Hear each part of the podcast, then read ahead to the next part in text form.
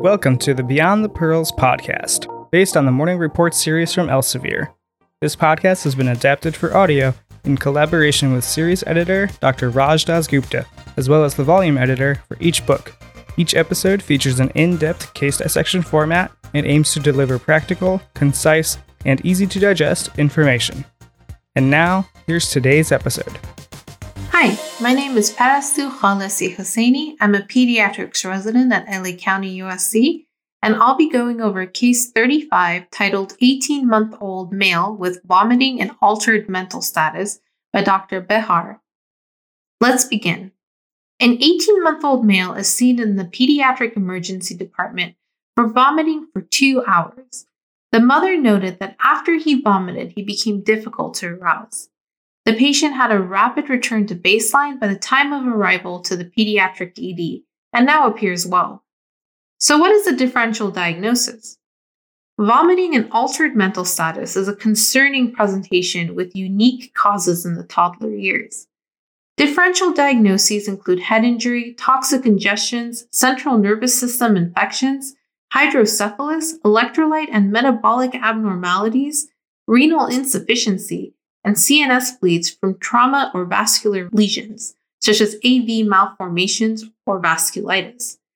Additionally, non accidental head trauma from, for example, child abuse, should always be a consideration in the pre-verbal or minimally verbal child who is unable to report this injury. GI issues such as intussusception, appendicitis, and malrotation with volvulus can present with emesis and altered mental status in a young child, Time for a clinical pearl. Determining whether a child in this age group had access to other household members' medications is vital. An unintentional, potentially fatal ingestion commonly occurs in this age group. Case point 35.1. The mother states that the child has not had fevers, diarrhea, bloody stools, polyuria, polydipsia, weight loss, headaches, or changes in his urine output or quality. The rest of the review of systems is also negative. So, how does the negative, focused review of systems help narrow the differential diagnosis? An absence of fever helps narrow the differential diagnosis away from infectious processes such as meningitis, urinary tract infections, and viral gastroenteritis. Polyuria, or abnormally excessive or frequent passage of urine, and polydipsia, or abnormally excessive thirst or drinking, are worrisome for hyperglycemia, most likely due to type 1 diabetes in this age group. Urinary tract infections can present with vomiting, dehydration, and altered mental status. Time for a clinical pearl. Be wary of giving the diagnosis of viral gastroenteritis to patient who is experiencing vomiting without diarrhea, as there are many serious, potentially life-threatening diagnoses that may be missed. Additionally, in any patient presenting with vomiting, obtain a surgical history. Patients with prior history of abdominal surgery can have adhesions leading to small bowel obstruction. This can present with vomiting, often bilious, abdominal distension, and altered mental status due to dehydration and or electrolyte abnormalities. Back to the case. Case point 35.2. His vital signs show a temperature of 37 degrees Celsius, pulse rate of 116 per minute, respiratory rate of 28 per minute, blood pressure of 97 over 58, and O2 saturation of 100% on room air. The physical examination reveals a well appearing toddler. His abdomen is soft without mass and has active bowel sounds. He has a normal neurologic examination. There is no evidence of trauma or macrocephaly. What physical examination findings can assist in narrowing the differential diagnosis? In a toddler with mental status changes, accurate vital signs looking for Cushing's triad and performing the Glasgow Coma Scale are essential to evaluate whether the patient's altered mental status is due to a CNS disturbance requiring emergent intervention for example, intracranial hemorrhaging. You can see in Figure 35.1 the Glasgow Coma Scale outlined. The GCS, may need to be modified for younger or developmentally delayed pediatric patients. Time for a clinical pearl. Cushing's triad consists of vital sign abnormalities that suggest elevated intracranial pressure and herniation. It includes high blood pressure, bradycardia, and irregular Cheyne-Stokes respirations. This pattern of breathing, also called agonal breathing, is a repetitive pattern of hyperapnea, deep and rapid breaths, followed by shallower respirations and eventually apnea, which is a complete cessation of breathing. It is also important to note the toddler's anthropometrics weight, length, weight for length, and head circumference. Macrocephaly, or a large head in proportion to weight and length, can be an ominous sign of hydrocephalus, also known as excessive cerebrospinal fluid within the brain, or a space occupying lesion, such as a brain tumor. Physical examination findings suggestive of skull fracture include blood behind the tympanic membranes, known as hemotympanum, bruising in the area of the posterior ear, known as battle sign, step offs in the surface continuity of the skull, and scalp hematomas, especially in the non frontal areas. In this patient who appears well with a normal neurological examination, a CNS cause becomes less likely. The GI causes should be considered more thoroughly, particularly those that can be present with intermittent altered mental status, such as intussusception. Case point 35.3. After an hour of observation in the ED, the patient suddenly starts crying while holding his abdomen. He has a small amount of non bloody, non bilious emesis. After vomiting, he becomes immediately somnolent, without any evidence of desaturations or seizure like activity. A repeat abdominal examination demonstrates a sausage like fullness in the right upper quadrant of the abdomen. There are no focal neurological deficits beyond him being sleepy. On rectal examination, a stool guaiac test is positive. Time for clinical pearls. Observation and reassessment of patients who look well but have a concerning history is a good strategy to help clarify the clinical picture. In this case, a new physical finding helped guide testing and led to the correct diagnosis. Additionally, the stool guaiac test detects occult hidden blood from a stool sample. This is useful if the stool is not grossly bloody. A thin layer of stool is smeared on a test card coated with guaiac, a substance from a plant. Drops of indicator fluid change the color. So, what is the most probable diagnosis at this point in time? Leading the list of probable diagnoses at this point in time is intussusception.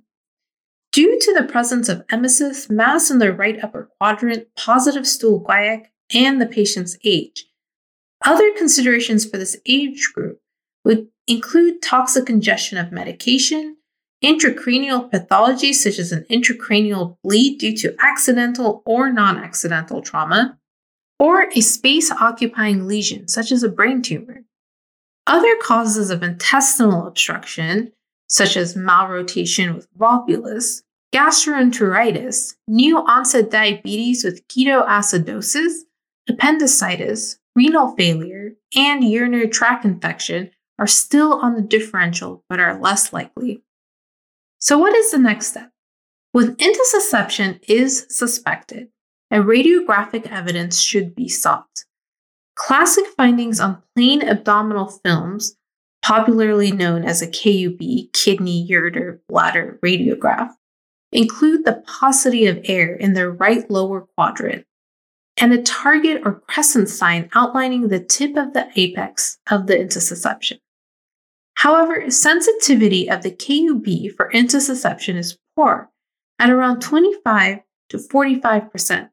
Ultrasound is much more sensitive. Sensitivity rates range between 98 to 100% and specificity 88 to 100% for intussusception. A donut or crescent sign or target sign is seen on cross section of the bowel. Longitudinal views of the intussusceptum may show a double walled bowel, representing the small bowel within the large bowel. Case point 35.4 a radiograph of the abdomen demonstrates a paucity of gas in the right lower quadrant and proximal dilation of the small bowel, shown in Figure 35.2. Abdominal ultrasound demonstrates an ileo-ileocolic intussusception, which you can see in Figure 35.3. At this point, the diagnosis is idiopathic ileo-ileocolic intussusception. So, what is intussusception? Why does it occur? Intussusception occurs when one portion of the bowel telescopes into the adjoining bowel. It is one of the most common surgical emergencies in the toddler age range. The most common types of intussusception are ileo-ileocolic, meaning ileum into the cecum, and ileo-ileal, ileum into the ileum, as illustrated in Figure 35.4. This is due to the presence of Peyer's patches in the distal ileum. What are the most common causes of intussusception? Idiopathic intussusception accounts for 90% of cases and is often associated with preceding viral infections, most notably adenovirus. The peak age for this condition is between six months and three years of age, with 80% of cases occurring prior to two years of age. Some speculate that hypertrophy Peyer's patches in the ileocolic region act as a lead point, allowing the terminal ileum to telescope and get stuck in the proximal colon. About 5% of cases occur outside of the typical age range. These cases are often not idiopathic. A lead such as a bowel wall edema from vasculitis or mass, can often be identified. How does intussusception present? The classic symptoms of intussusception are colically intermittent abdominal pain, vomiting, and or currant jelly stools. This is typically a late finding indicative of bowel necrosis. All three symptoms are present in 10% to 82% of cases. Other signs and symptoms may include loud crying or grunting with the pain, pulling the knees up to the chest with relief of pain, and a period of somnolence when the pain resolves. Time for basic science Pearl. In about 17% of cases, lethargy or hypotonia may be the only presenting finding of intussusception. So do not forget to include it in your differential diagnosis of the altered infant or toddler. So, how should this patient be managed?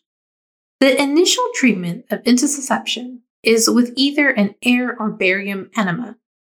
The pressure from the air or barium is able to reduce the intussusception by forcing the telescoping ileum back out of the cecum and or ascending colon. Reduction rates for air enemas range from 60% to 90%, and for barium or aqueous contrast is 60 to 80%. When an enema successfully reduces the intussusception, these children are usually admitted for observation as up to 10% can recur. If an initial attempt of non operative reduction fails, surgical reduction is necessary. Additionally, bowel perforation during reduction would be an indication for immediate surgery. It is ideal to have an experienced pediatric surgeon in the radiographic suite at the time of reduction of the intussusception. What complications can occur from intussusception? Delays in diagnosis of intussusception result in increased rates of requiring surgery and complications. The longer the intussusceptum is present, the more likely the small and large intestine are to undergo obstruction, perforation, or ischemia. This can result in bowel resection, and the patient is at higher risk for the development of sepsis. Clinical. Sepsis is a systemic inflammatory response syndrome, also known as SIRS, in the setting of an identified infection. Symptoms of SIRS include fever, or hypothermia, tachycardia, tachypnea, and elevated peripheral white blood cell count. SIRS, sepsis, in the setting of ileocolic intussusception is rare but ominous. Importantly, treatment with an air or barium enema should be performed at an experienced center, and a surgical team with an available operative room should be available on standby. Bowel perforation occurs in approximately 1% of non operative reduction procedures and is a medical emergency. Tension pneumoperitoneum results from bowel perforation and leading to hypoventilation is rare but may be deadly if not rapidly reversed. Case point 35.5 IV fluids and antibiotics are started in the ED. Pediatric surgery is consulted, and the patient is shuttled back to the radiology suite for an air enema. The air enema successfully reduces the intussusception on the first attempt.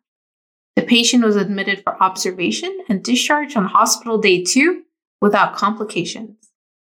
So, time for our Beyond the Pearls.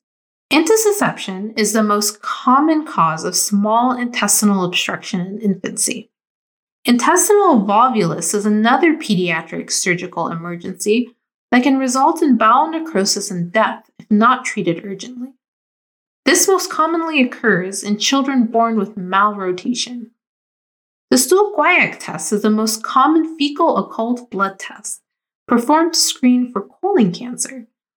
Other causes of positive fecal occult blood tests include esophagitis, esophageal varices, gastritis, peptic ulcer disease, GI polyps and tumors, and inflammatory bowel disease.